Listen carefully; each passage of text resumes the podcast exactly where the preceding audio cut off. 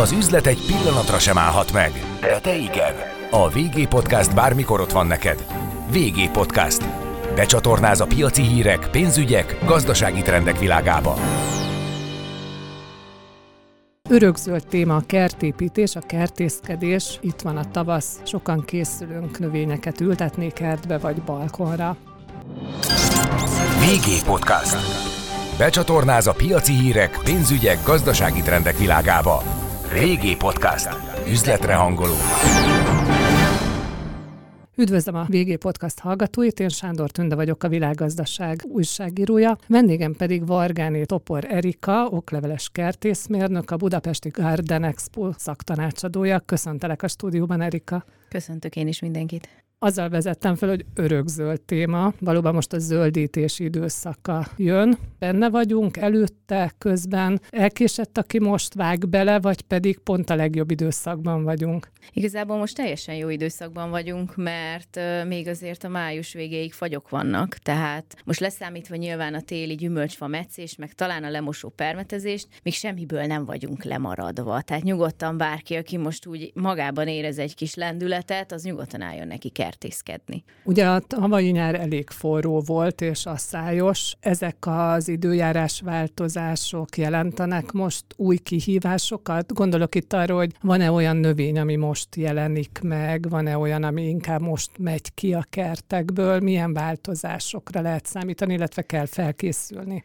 Hát felkészülni mindenképpen kell. Egyrészt arra, hogy ugye a száj az idén is lesz. Tehát én, én nem vagyok abban biztos, hogy ez nem fog most így eltartani egy pár éven keresztül. Tehát egyrészt ez valamelyest a növényválasztásunkat is be fogja folyásolni, illetve hát az, hogy hogyan tudjuk megtárolni a vizet a talajban, hogyan tudunk csapadékot gyűjteni, esővizet, ugye köznyelven. Erre nagyon jó technológiák vannak, tehát nem csak az ilyen hatalmas, méregdrága, nagy kübliket amiket kell nagyon dizájnosan elképzelni, hanem azért vannak az ilyen egyszerű háztáji megoldások, egy önöntözős magaságyás, víztározós rendszerrel, vagy ott vannak ugye a nagyon jó esőkertek, az erdőkertek, tehát ezt lehet egyrészt technikai oldalról, vagy technológiai oldalról megtámogatni, illetve lehet egy olyan irányba menni, amikor az ember tájépítészeti oldalon segíti azt, hogy az időjárás mondjuk így, hogy elfogadhatóbb legyen. Ez biztos, hogy befolyásolja majd az elkövetkezendő akár húsz évünket is. És a kérdésedre egyébként a válasz, hogy vannak-e ilyen érdekes növények, pont ma találkoztam vele, hogy eukaliptusz Magyarországon kültérben telelt. Ez, ez nagyon sok mindent elárul, és én most indítok zsakaranda mag indítást a, a Growboxba, ami azt jelenti, hogy, hogy azért ez se feltétlenül a mi tájegységünknek az alapvető növény fajai közé tartozik. Ezek dísznövények. Mi az, ami termő gyümölcsöt ajánlasz most a kertekben ültetni, aki mondjuk faültetésre készül, vagy bokrot ültetne? Hát most ez annyiban egy nehéz kérdés, hogy az elmúlt években ugye nagy divatja lett a, a Kárpát-medencei régi fajtáknak, és a szívem egy kicsit a felé húz. Tehát tudom, hogy így most lehet, hogy egy páran megköveznek, mert, mert nem a nagy ö, ö, olyan fajták, ami a boltok polcain is kapható, viszont azért valljuk be, hogy egy Golden Delicious alma, vagy még sokat sorolhatnék itt a gála, a múcsú és egyebek, ami azért lehet, hogy jól néz ki, meg nagyon szép piacos, de nem annyira ellenálló, sokkal több növényvédelmi teendője van, de például vannak olyan hagyományos régi magyar fajták, amiket ha választunk, az inkább a Kárpát-medencei időjáráshoz van szokva. Nem feltétlenül nagyüzemi fajták, ez nyilván a formáját, ízvilágát is megszabja, tehát ne azt várjuk tőle, hogy ugyanaz lesz, mint egy nagy boltnak a polcán, ott rikid gyakorlatilag az alma hatalmas méretekben, be. Itt ezeket nem nagyon tudjuk vízese felpumpálni, meg hasonlók. Tehát ezek inkább egy ilyen vad irányzatnak mondható növények, tehát én gyümölcsökben mindenképpen már ezekben gondolkodok.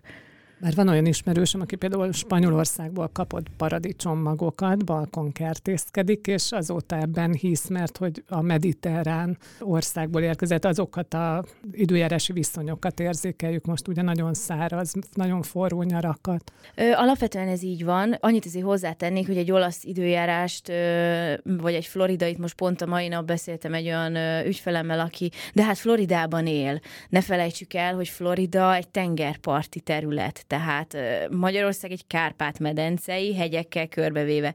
Tehát ami Olaszországba megy, az azért nem biztos, hogy erre az időjárásra való. Vannak, tudom, télálló banánok, ott van ugye a vacitrom, ami, ami nálunk is télálló, vannak télálló leánderfajták, tehát azért lehet ezzel kísérletezni, meg, meg mondjuk egy mediterrán sarokba, egy kertben nagyon szépen megvan egy, egy azálea, egy rododendron, egy magnólia, de azért valljuk be nem ez az alapvető növény faj lista, ami, ami mondjuk minden kertben gond nélkül meg tudna teremni.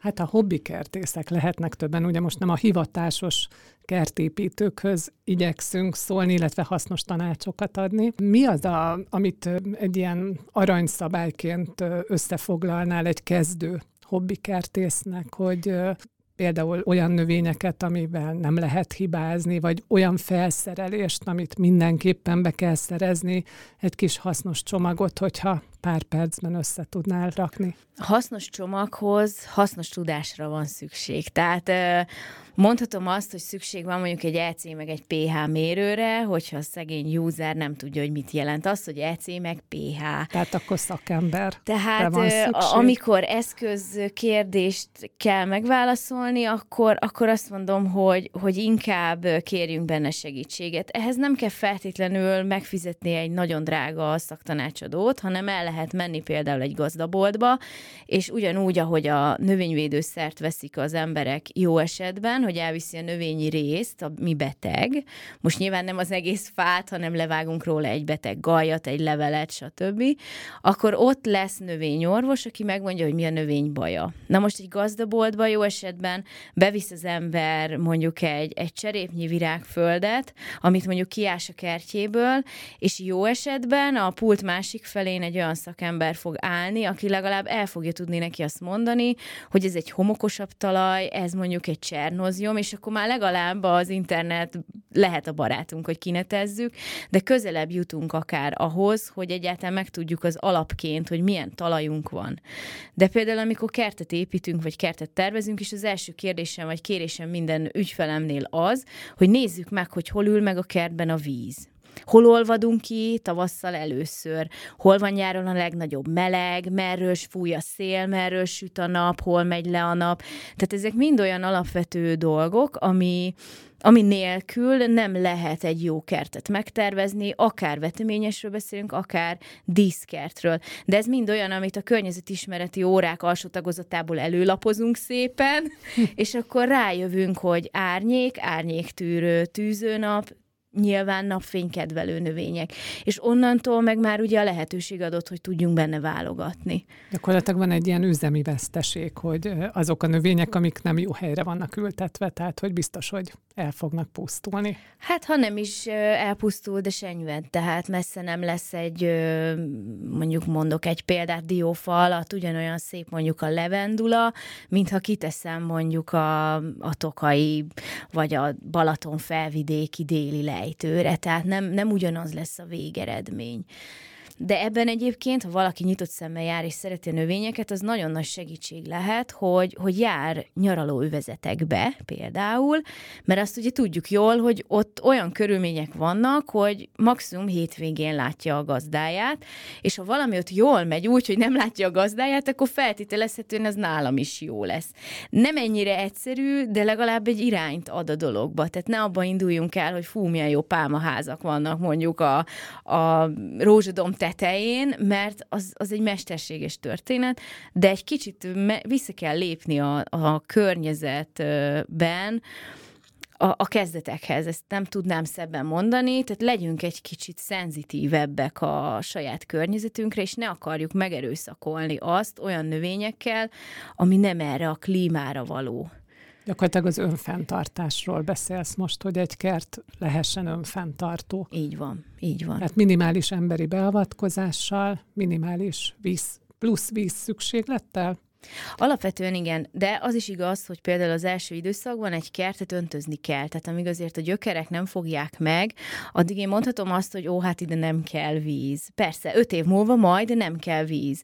Mert ugye az is kell, hogy a növények kellő méretűek legyenek. Tehát nyilván, ha kiültetem, ameddig nem gyökeresedik be, nem lombosodik be, addig az a növény az ugyanúgy ö, egy ilyen kezdőfázisban van, mint képzeljünk el egy csecsemőt. Tehát egy elsős jobban adaptálódik mondjuk a, az iskolai dolgokhoz, mint hogyha egy csecsemőt ugyanabba a padba betennénk. Ugyanez van növénynél, hogy nincs még gyökere, gyenge a gyökere, és ugye ott egy másik tényező, hogy a faiskolák, kertészetek, teljesen mindegy, hogy melyik tájegységről származnak, hát azért csak kereskedők is, és nyilván föl fogják nyomni műtrágyával, hosszú hatásúval, és egyebekkel úgy a növényt, hogy ez egy ilyen kiállítási példány legyen. Tehát, hogy más a tenyész kutya, amikor versenyre készül, meg más az, amikor én otthon odaadom neki a csontot. Ugyanez a különbség a növényeknél is megvan, és onnantól, hogy én hazaviszem azt a speciális tápanyagokkal ellátott gyönyörű növényt, az esetek 99%-ában nem mondják el azt, hogy, hogy előtte mit kapott. És már például egy, egy tápanyagváltás egy növénynél sok hatásként jelentkezik. Ez egyébként az állattenyésztésben is így van, ha most egy kicsit az állat irányába nézzük, hogy ha lecseréljük mondjuk akár a kutyának, akár a csirkének a tápját, akkor legyengül hirtelen. Tehát ezt ugye állomány szinten sem lehet csinálni, ez növényeknél ugyanígy működik. Tehát egy darabig érdemes őt ugyanolyan jól lakatni, ahhoz, hogy be tudjon gyökeresedni, szép tudjon lenni, mert különben hamarabb fog elpusztulni. Tehát ezért van az, hogy a hatalmas virágó bármilyen növényt hazaviszi, valaki a következő generációja a virágzásnak már egy sokkal kisebb, vagy adott esetben más színű, ugye a talaj pH értékétől Így van. függ. Így van. Egyébként a virágoknak a, a színe az tényleg pH érték függő, ahogy mondod. Illetve hát sajnos, vagy sem, hát ez, ez most egy olyan dolog, hogy nagyon sokszor nem szakemberek dolgoznak a kertészetekben. Tehát én voltam kertészeti vezető két, két nagy láncnál, és az egyiknél úgy kellett harapófogóval szerezni információt az árusból, vagy a, a, a sorok között dolgozóból, mert, mert ez is egy szakma, de hogyha nem szakembertől kérdez az ember ilyenkor, mikor laikusként elmegy, hogy ez jó lesz az árnyékba? Persze, persze, meg kereskedő. Tehát, hogy, hogy illetve nem csak, hogy kereskedő, hanem olyan sok üzlet nyílt, amit nem tudtak szakemberekkel feltölteni. Így van, így van. Van így egyébként van. olyan keresztkérdés, amit fölteszel egy ilyen kereskedelemben, amit üzletben dolgozónak, és tudod, hogy hozzáértő, vagy sem. Nyilván te könnyebben megállapítod. Én nem de. szoktam gonoszkodni. De, de, nem erre akarok senkit biztatni, csak inkább arra, hogy a biztonságos információkat kapja meg. Um, én, én már így nem szoktam kertészetben kérdezgetni. Nagyon ritkán van az, hogy van egy-két hely egyébként, amit szeretek, és ahol vásárolok, szinte sehol máshol ezt azért így meg kell hagyni. Um, ami, ami nagy szívfájdalmam szokott lenni a kertészeteknél, ez a vigyél haza kupacok ami nagyon hívogató, de az esetek 90%-ában bukás lesz belőle, és csináltunk mi is már olyan adást, hogy így titokba bementünk ilyen nagy, nagyobb helyekre, és végigbogaráztuk kamerával, hogy na mire figyelj oda, amikor hazaviszel egy, egy ö, olyan növényt, ami, ami igazából ö, már a halálán van, hogy penészes a földje, ki van rohadva a szára, és sorolhatnám. Tehát ezek igen komoly problémák egyébként, és mégis eladják. Tehát akkor ez nem is tisztességes egy, a csomag egy részét Hát egyáltalán beletenni. nem, igen. Sokat beszéltünk, meg írtunk, beszélgettünk a karantén időszakról mindenféle megközelítésben. Az egyik az volt ugye, hogy a zöldbe vágytak az emberek a koronavírus járvány idején. Most a zöldség-gyümölcsárakat nézve esetleg ehető növényekre vágynak. Vannak-e ilyen növényfajták, amiket ajánlani tudnál a hobbikertészeknek, vagy balkonra is akár, ami könnyen termeszthető és sikerélményt ad? Jól mondod egyébként, hogy, hogy megnőtt a, az igény erre az úgymond önellátásra. Hát nyilván egy adott négyzetméter alatt nem leszünk önellátók, azért ezt be kell vallani, bármennyire is mondják, hogy lehet, azért, azért nem. Tehát, Mondjuk fűszernövényekből el tudom képzelni. Jó esetben fűszerből, szezonálisan, Vagyis egy részéből. Igen, igen, igen mindenfélét igen. nem tudunk termelni. Hát gyakorlatilag a fűszereket a balkonosok nagyon szépen tudnak, de, de én láttam már elképesztő jó megoldásokat ilyen nagy dézsába, összeültetésekbe.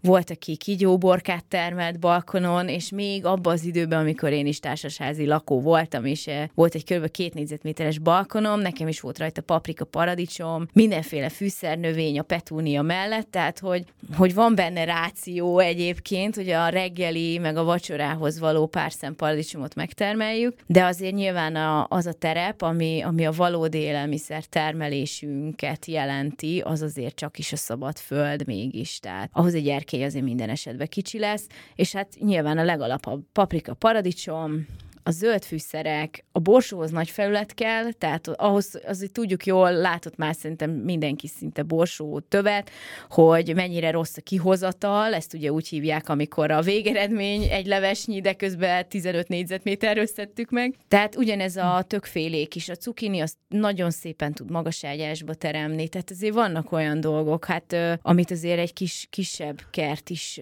meg tud magának egész évre termelni. Mondok egy nagyon jó példát, 50 tő cukini, 380 mázsa. Ha, ha gyakorlatilag folyamatosan az, az nem is szedem, tudom, szedem, szedem, és időbe el van ültetve, ez sok az az éves első fogyasztás. Igen. Igen. Vannak olyan ö, besorolások, hogy valamit kezdők, haladók, profik ö, álljanak neki. Volt már többször is ilyen sikertelen próbálkozásom, pedig nagyon szeretek kertészkedni, most csak a balkonon tudom ezt megtenni, de hogy amiben itt többször belefutottam, és mégsem sikerült, hogy arra gondoltam, hogy az nagyobb szaktudást igényel, vagy, vagy gondosabb gondoskodást. Nem feltétlenül. Tehát mindenre képes bárki. Ö, igen, Hogyha, tehát... Tehát nincsenek ilyen profi növények? Hát van, van ugye egy ember réteg, aki a kaktuszt is meg tudja ölni, pedig nem kell öntözni, de sikerült ő öntözze. Vagy, Mhm. egyált, vagy azt is teljesen kiszárítani. Tehát, hogy, hogy ez, egyrészt van egy emberi tényező, ami, ami nagyon széles skálán mozog, ha most így nem akarok senkit megbántani, de közben nekem is van szakemberként 20 év kertészeti tapasztalattal, mögöttem olyan növény, hogy öt évig próbálkoztam vele, és elengedtem, és azt mondtam, hogy Na melyik Isten volt az? Őriz. Én így vagyok most a lufatökkel, az okrával, még idén adtam az okrának egy utolsó esélyt, de, de például a, a mi, mi időjárási viszonyainkon a rukkola az katasztrófa. A Na, a rukkola, igaz, ez volt az egyik. Pedig olyan egyszerűnek tűnik, hogy nem, nem igényel különösebb sem meccést, már mint csak szürettelés, de hogy az miért például? Azért, mert hogyha ha egy kicsit is kicsúszunk az időből a rukkolánál, akkor már pont a földi bolháknak a kedvenc időszakát éljük, és gyakorlatilag uh-huh. amint kijön, lezabálják. Tehát, de olyan szinten, hogy, hogy így az ember fölemeli a fátyófóliát, mert már kísérleteztem azzal is egyébként, hogy letakartam fátyófóliával, hogy én fogok nyerni, nem nyertem ellene. Tehát én, én már rájöttem például káposztaféléket, krumplit, ilyeneket én már nem fogok otthon sem magamnak, meg a gazdaságban sem megtermelni, mert annyira sok a a kártevő, amit bevonzok a kertbe, hogy utána azzal is egy plusz feladat. Tehát ez, ez sokszor nem is feltétlenül rajtunk múlik, hanem mondjuk mellettünk egy intenzív krizantém ültetvény volt, és a, az összes ottani krizantém kártevő pillanatok alatt egy sátornyitásnál megjelent a mi veteményesünkbe. És hát mivel van közös kártevője, innentől kezdve azokat a növényeket én inkább már be se hozom a kertbe, mert, mert minek? Tehát hamarabb érnek oda, mint ahogy én reggel felkelek. Tehát ebbe egy ilyen is van, illetve hát a magvetésnél meg a vetőmag minőség, az, az egy kiszámíthatatlan dolog. Tehát most ugye nyilván házi kerti vetőmagokról beszélgetünk, még profinál is jártunk mi is úgy, hogy elültettünk tízezer magot, és nem kelt ki csak 20 százalék. Ott, ott az egy más dolog, mert az ember megvétózza, de amikor egy 200 forintos tasakos akármit veszek, és nem akar kikelni, ott nem fogok visszamenni a, a kereskedőhöz, hogy ember fizesd vissza, mert, mert egyébként ez nonsens, de, de nagyon sokszor egyébként a magoknak a minősége is sajnos olyan, hogy, hogy szinte már vesztett helyzetből indul a hobbi kertész. Említetted, hogy, vagy úgy fogalmazta, hogy az ehető növényekre nagy az igény. Ugyanezt látom az adalékmentes élelmiszereknél, a bio zöldségek, gyümölcsöknél, hogy könnyen megvalósítható egy biokertészet, vagy, vagy ahhoz nagyobb szaktudás kell, mint lefújni a megfelelő ajánlott permetezőszerrel a, a növényt.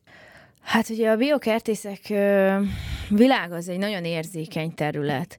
Egyrészt azért, mert nagyon szélsőséges, ugyanúgy, ahogy az étrendeknél a nem húsevő, húsevő kategória, hogy egymást nem szeretik, a, a biokertészkedők és a mondjuk így, hogy konvencionális vagy integrált növényvédelem mellett dolgozó gazdálkodók sem igazán szeretik egymást, és ugye a bio az egy nagyon szigorú rendszer szerint van. Tehát amikor valaki ráírja a termékére, hogy vegyszermentes, az nem bio. Az azt jelenti, hogy saját bevallása szerint nem használt hozzá vegyszereket. De ennek nincsen ugye egy jogi oldalon, vagy egy ellenőrző szerv oldaláról mondjuk ellenőrzése. Ha kap, és mégis használt vegyszert, akkor kellemetlen helyzet van, de, de hogy amikor valaki olyan igazi bio termelő, akkor az egy nagyon-nagyon szigorú rendszer. Tehát oda például mondjuk, ha szarvasmarhat rágya jön, én mondjuk egy vegyszermentes gazdaság vagyok, akkor én bárhonnan vehetek szarvasmarhat rágyát alapvetően. De nem lehet mondjuk kifertőtlenítve. De amikor már biogazda vagyok papíron is, akkor már csak bio szarvasmarhatrágyát vehetek, bio műtrágyát vehetek. Tehát attól még vannak nekik is műtrágyáik a biosoknak, csak az biominősítésű. Tehát ott az egész lánc gyakorlatilag egy ellenőrzött folyamaton megy keresztül, és jó esetben mondjuk ásványi alapú, tehát hogy azért itt elég széles spektrum van, meg ugye más a, a permetezés, tehát permetezi a biogazda is, de ugye mindig megkapják a biósok, hogy mert a biósok azért biók, mert éjszaka permeteznek. Ez így van? De nem azért permetezik éjszaka, mert titokba, stikába permetezik olyat, amit tilos, hanem azért például, mert a bionövényvédőszerek, amik igazából növényvédelmi vagy növény erősítő készítmények, ez is sokkal szebben hangzik, ezek nanotechnológiás, baktérium, gomba és mindenféle fényérzékeny élő dolgokból állnak. Mondok példát, lehet, hogy van benne tejsav, jótékony baktérium, csalánlé, fahéjolaj, nagyon sok minden dolog, és egy biogazda, amikor egy ilyen készítményt használ, azért kell neki éjszaka dolgozni, nem azért, mert hogy akkor a méheknél lebukna rögtön, mert vegyszer, hanem azért, mert a növénynek a gázcsere nyílásai, ahhoz, hogy ezek a pici, hasznos, jótékony szervezetek bejussanak valójában a növénynek a netkeringésébe, ki kell, hogy nyíljanak a gázcsere nyílások. De mikor van nyitva a gázcsere nyílás? Este tehát gyakorlatilag a másik az, hogy ugye fényérzékeny bacikról beszélünk. Tehát sötétben neki be kell jutni a növény belsejébe, mert ha jön a reggel vagy napfény, akkor gyakorlatilag kányec. Tehát, hogy ennek van egy hátté, háttere biológiai oldalon, hogy ezeket éjszaka kell kijuttatni és nem is úgy éjszaka, hogy, hogy még csak épp, hogy pislákol a nap, mert úgy könnyebb a traktorral dolgozni, hanem valóban akár éjszaka kell kijuttatni. Úgy érzem, ez már egy professzionális tudást igényel, de a vegyszermentesség az, az megvalósítható házi körülmények között Alapvetően is. egyszerűbb a vegyszermentes, de az is nagyon fontos, hogy mindig van környezeti hatás. Tehát amikor valaki biogazdálkodik, akkor nem véletlenül van átállási időszaknak nevezett pár év, amíg a talaj meg egyebek kitisztul, és vannak védősávok, tehát, hogy ahogy ugye az elején is mondtam, hogy nekünk például egy intenzív krizantém ültetvény van mellettünk, én nem fogok tudni bióban gazdálkodni, mert a szomszéd hatást nem tudom elkerülni. Ugyanúgy, ha lenne egy olyan szomszédom, aki állandóan fújja mondjuk a, a gyomírtót, attól én már megint csak nem fogok tudni bióba gazdálkodni, mert rám is kihat meg a növényeimre. Tehát ez, ezeket ilyen zárt Facebook csoportokban az ember mindig hallja, hogy, hogy a gonosz szomszédna megint lefújta a növényemet. Nem biztos, hogy lefújta, hanem mivel az én növényem gyökere is az ő talajában nő sokszor át, mert a növénynek nincs az, hogy hányas helyrajzi szám, és akkor ugye nem megyünk ki a, a sávunkból. A növény ez mindenfele van, és sok esetben ilyenkor áldozatul is eshet a, a növény, mert a talajon keresztül megkapja ugyanúgy a vegyszert. Tehát nem olyan egyszerű vegyszermentesen azért gazdálkodni, meg kertészkedni, de nem lehetetlen. Másik divat a magas ágyások nagy keletje lett ezeknek a felszereléseknek. Ez jó megoldásnak tűnik például elhanyagolt kertekben újra kezdeni, vagy olyan területeken, ahol kicsi a napos rész, vagy nem lehet feltölteni az egész kertet. Gondolkodtunk mi is, például társasházban lakom, hogy egy-egy ilyet elhelyezni. Ebben mi az, amit fontosnak tartasz, hogy mielőtt valaki belevág, megfontolja. A magas ágyásnak nem az a lényege, hogy egy nagy esztétikai értékű, hatalmas VPC burkolatos, milliós költségbe verjük magunkat. Nagyon sokan, és mi is jártunk olyan helyzetbe, hogy hívtak minket egy csapatépítő tréningre magas ágyást építeni.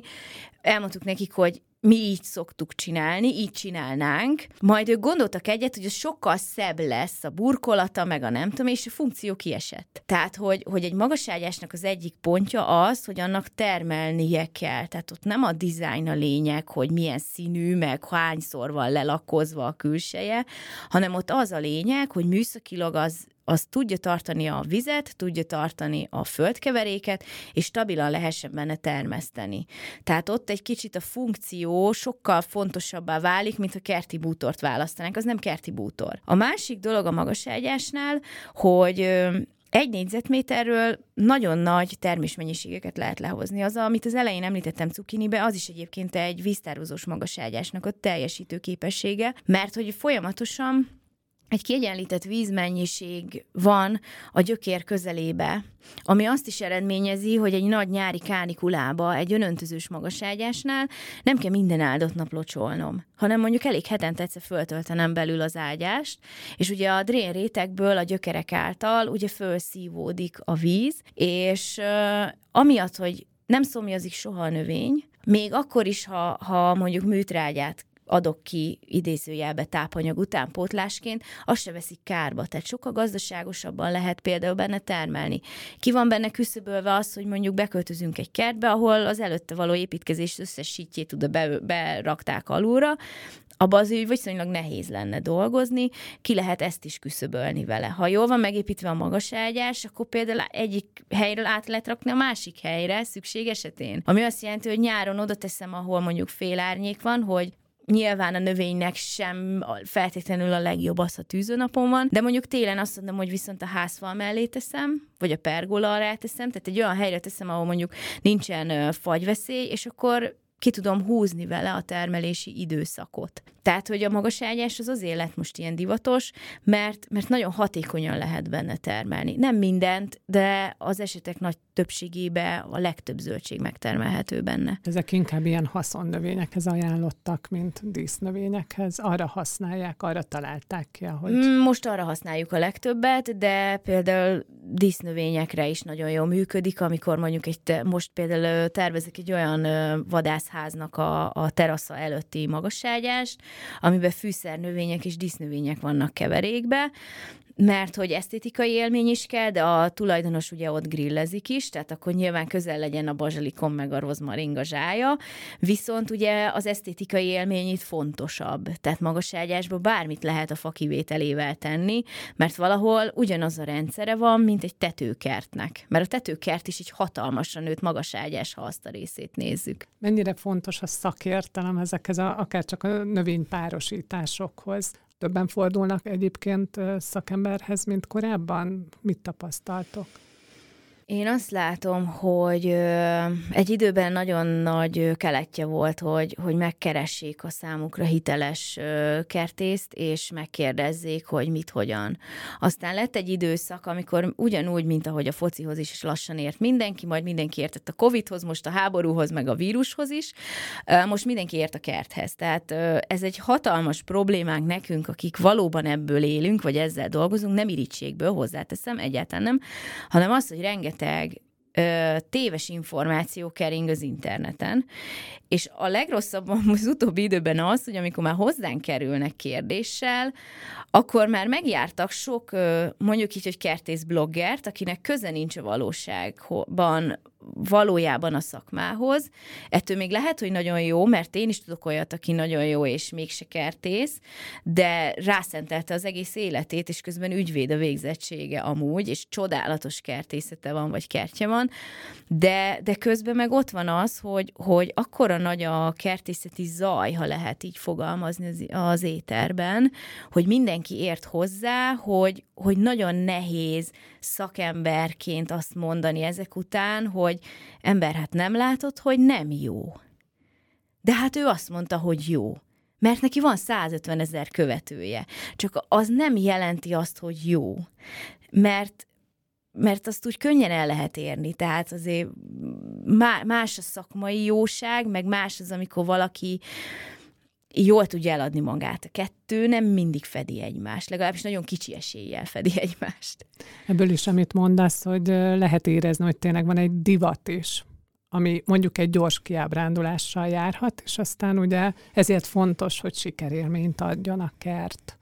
Hát meg, meg tényleg kell hozzá vagy szaktudás, vagy egy olyan szakmai alázat, hogy tanulok, tanulok, tanulok és tanulok. Tehát az internetről bármit meg lehet tanulni, ezt mindannyian tudjuk, csak ez ugyanaz, mint amikor az illóolajokról is szoktak hozzám ugye jönni, mert ugye aromaterapeuta a másik szakvégzettségem, és, és amikor jönnek a teafával, hogy de hát az ügynök azt mondta, hogy oda is kenhetem, meg a tamponra is rakhatom, és akkor forgatom a szememet, amikor azzal jön, hogy leégette a bőrét töményen. És akkor megkérdezem, hogy de, de most miért? Tehát, hogy miért? És ez kertben sem más. Tehát néha tényleg forgatjuk a szemünket, hogy mikkel permetezgetnek. Sósavas permetezgetést hallottam pont múltkor, hogy, mert hogy ez kiöli a gyomokat. Hát mondom, ember az ecet is, hogyha jól használod, de, de sósavról beszélünk, tehát, hogy az mindent visz. Hát igen, és a növények ugye nem tudnak, nem, nem hallatják a hangjukat. Igen. Vannak állatvédők, de hát a növényvédelem az mást jelent. Igen. De hát, hát ez ugyanolyan szenvedést okoz. Hát alapvetően igen, és ugye nekünk is volt egy ilyen esetünk, hogy nem értettük, hogy a díszfák miért mennek ki, és mond, mondta a, a tulajdonos, hogy ő csak bióban fújkálta de mondom, mondd már el, hogy mivel. Hát ő a levéltető ellen ecettel lefújta napközben a díszfáknak a levelét.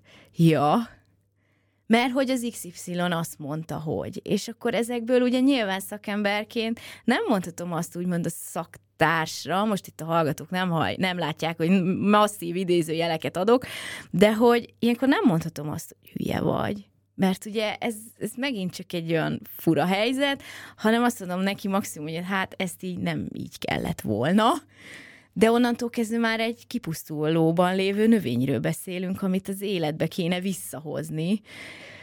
És ez, tehát nem ugyan onnan indul a szituáció. Azért mondom ezt, hogy a kedvet, a lelkesedést megtartani, mert például amikor valaki egy új házba költözik, akár ugye először lesz kertje, vagy egy új kertje lesz, vagy, vagy csak lakást vesz, ahol az erkére, ablakpárkányban növényeket ültet. Azért itt van egy kezdeti lelkesedés, hogy beruháznak erre az emberek, a költözés öröme, az új otthon öröme, és aztán nem mindegy, hogy a következő évben is azok a virágládák tele vannak-e növényekkel, vagy ott állnak üresen, mert sajnos erre is sok példa van, vagy a rossz helyre ültetett növény ott barnálik, sárgálik, és aztán az egészet vagy újra kezdheti jó esetben, vagy csinál egy sziklakertet, vagy lebetonozza az egészet. Hát ebben egyébként sokszor a, a, annak a kertésznek is a felelőssége benne van, aki az én székemben ül. Tehát amikor hozzám jönnek, hogy terveztetnek kertet, Hát én ugye 20 éve vagyok a szakmában úgy, hogy, hogy több mint 15 éve diplomáztam. Előtte is a szakmában dolgoztam, csak mint, mint gyakornok, meg, meg kitanultam kertépítők mellett, virágkötők mellett, stb. a dolgokat, de, de nagyon kevésszer hallottam a munkám során is azt, amikor, amikor úgy igazán leül a tervező a családdal, aki a jövőbeli megrendelője, és azt mondja neki, hogy, hogy ez akkor lesz ilyen szép, ha te folyamatosan foglalkozol vele. Vagy minimum eddig biztos, hogy foglalkozol vele, amíg nem áll be a kert. Mert most ugye az osztály miatt engem is úgy keresnek meg, hogy öntözésmentes, fenntartható, de dugig legyen virággal, mert a cottage garden a világ legjobb izé stílusa. Ez így van, csak nem mondjuk az alföldi homokhátságon. És akkor ugye ezt, ezt nekünk embernyelvre le kell fordítani, hogy miért jó az elképzelése, és hogyan változtassunk rajta, hogy az hosszú távon hatékony legyen. Mert álmodni bármit lehet, ezt tudjuk jól, kivitelezni is bármit lehet, de, de amikor én a tervezőasztalnál leülök, akkor nem csak a család igényeit nézem, hanem a tájegységet nézem, az időjárást is nézem, a növények igényeit is nézem, és ezeket kellene összehozni, mert ha nincs összehozva és széttart a történet, abból lesz a csalódás. meg abból lesz a túlköltekezés. Azon gondolkodtam itt közben, hogy gyakorlatilag a városi ember szemszögéből nézzük ezt, hogy aki falun élt, vagy olyan, mondjuk az én nagymamám egy zöldújú asszony volt, így emlegették, tehát ugye bármihez ért abból növény vagy virágsarjat, tehát én például nagyon sokat tanultam tőle, de ugye már nincsenek meg az előzmények. Iskolában, tanfolyamokon tanulják, szakértőt vesznek igénybe, hogy van egy nagy űr, megszakadt a kapcsolat. Ugye egyre több ember az urbanizáció révén már városba születik. Lehet, hogy már a gyerekeknél kellene ezt kezdeni, elkezdeni, hogy kivinni őket minél többet. Nem csak a természetben, mert ugye az épített parkokat látják, mondjuk egy Margit szigeten, ami gyönyörű, főleg ilyenkor tavasszal, meg később is, de, de hogy ezt a folyamatosságot valahogy biztosítani, hogy hogyan neveljünk növényekhez értő, szerető embereket. Erre van valami elképzelésed, hogy ezt hogyan lenne jó elkezdeni, vagy csinálni? Alapvetően az iskolakert program ez ezért volt jó, mert ugye a gyerekeket minél kisebb korba közelebb hozta ahhoz, hogy a csirke nem ilyen folpakos csomagban terem a hűtőpultban, meg a paradicsom sem nem tudom én, ilyen dekoratív vákumcsomagolás alatt él, Ö, nekünk minden évben szokott lenni kertlátogatás, ami az iskolások előtt is meg van nyitva, és számomra az a döbbenet, amikor falusi iskolából jönnek gyerekek, és állunk a paradicsom tő előtt, a paprika tő előtt, még abban az időben, amikor mondjuk épp nincs rajta termés, és mondom nekik, hogy na mondd meg, hogy ez milyen növény, és nem tudja.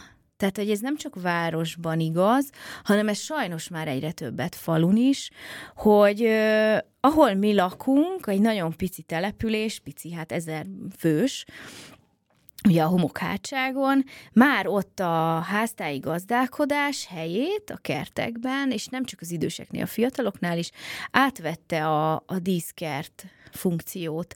Tehát, hogy, hogy alig, alig tartanak már állatot, nagyon kevés az a gyerek, aki tényleg állatok között talpig koszosan nő föl, mert ugye nyomkodják a telefont, meg, meg csetelünk egész nap, és közben kiesünk a, a, a valóságból egy picit.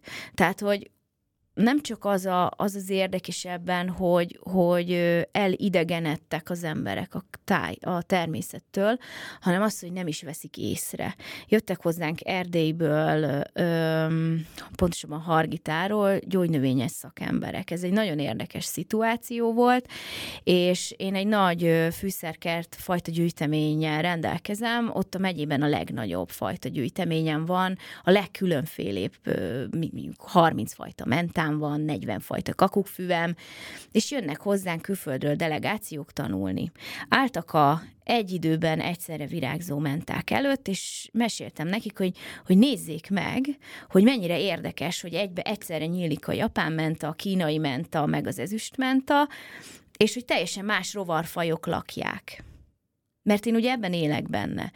És ott álltak, először azt hittem, azt nézik. Majd kiderült, hogy egyik se látta rajta a rovarokat.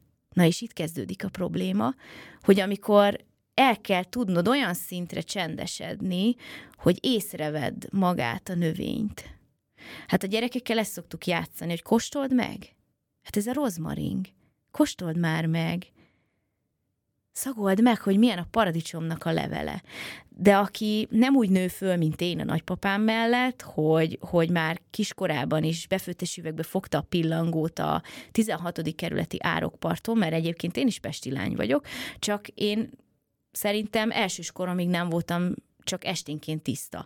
Mert hogy én ezeket így megfogtam, gyűjtögettem a földi gilisztát, most már nem nagyon fognám meg azért, ha muszáj, de, de hogy úgy emberként nőttem föl, vagy hát ilyen táj, tájba illeszkedő kultúrköröm volt, és, és nekem az tök normális volt, és ha megnézel egy mai gyereket, az, hogy a kék mezei katángot nem ismeri föl, miközben mi már négy évesen tudtuk, és nem azért, mert hogy, hogy én kertisznek születtem genetikai úton, mert asztalos volt a nagypapám, de valahol mi más, máshogy éltünk. Más volt az élettempó, nem volt ekkora zaj körülöttünk, akár a marketing média, és még sorolhatnánk a zajverziókat. Kevesebb dologra kellett odafigyelni. És a mai gyereknek vissza kell ehhez először lassulnia, hogy észrevegye, hogy ő katica bogarat látott mellette. Pedig képes rá képes lenne rá. Csak gyere már, nem érünk itt rá erre a hülyeségre. Nem ezt szoktuk ugye mondani, meg, meg rángatjuk jobbra-balra, mert sietni kell, mert jön a busz. Meg hát rángatjuk a figyelmünket is. Jön egy Igen. jelzés a telefonon, a gyereknek jön egy üzenet, vagy egy nem tudom, jelentkezzen be a nem tudom hova éppen, most nem akarok reklám szöveget mondani, igen. de igen, tehát ez az elcsendesedés a természethez való visszatérés, ez, ez nagyon fontos, és ilyenkor tavasszal lehet ezt, a, ezt az éjséget érezni.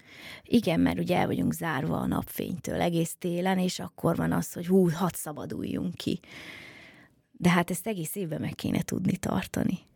Beszélgettünk, vagy említetted a, a, a nagypapát, meg a nagyszülőket én is emlegettem, és eszembe jutnak azok a mondjuk nyírségi utcák, ahol egyszerre virágoznak a megyfák, hófehérbe borulnak, hogy ez sokszor eszembe jutott, hogy miért nem gyümölcsfákat ültetünk, akár itt Budapesten is a parkokba, amit szakemberek tartanak karban, tehát most nem lehet azt mondani, hogy akkor nem, nem hozna termést, tehát hogy ennek van valamilyen, nem tudom, szakmapolitikai oka?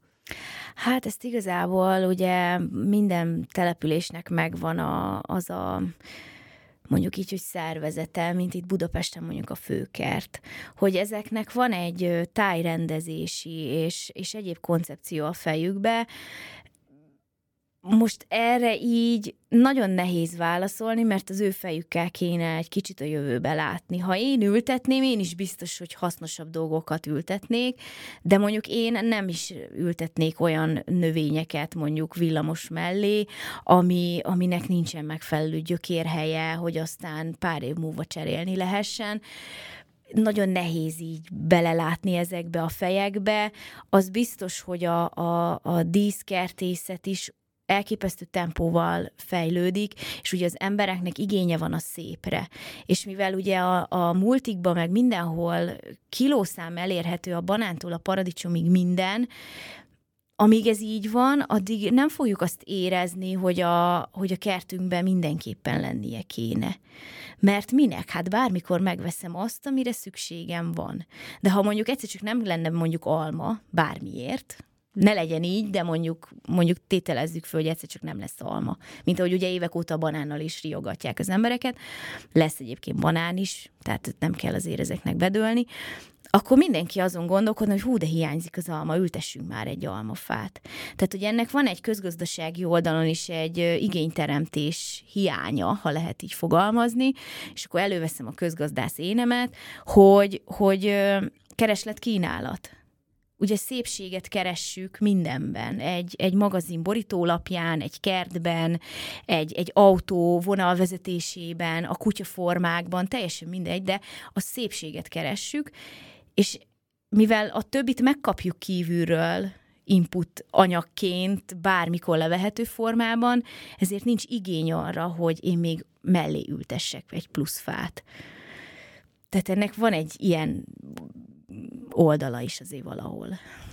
Meg a, a divatról beszéltem én, hogy a kertépítés divatja, de talán lehet egy olyan megközelítésből is nézni, hogy hogyha nem csak a, a ruhamárkák alapján nézik az influencereket, vagy, vagy a programok, hogy milyen koncert, meg milyen használati tárgyak, tehát ha több időt töltenének a zöldben, vagy a növényekkel, lehet ilyen vonalat is egyszer csak behoz valaki, és akkor többen fordulnak, és érzik meg ennek az ízét e felé.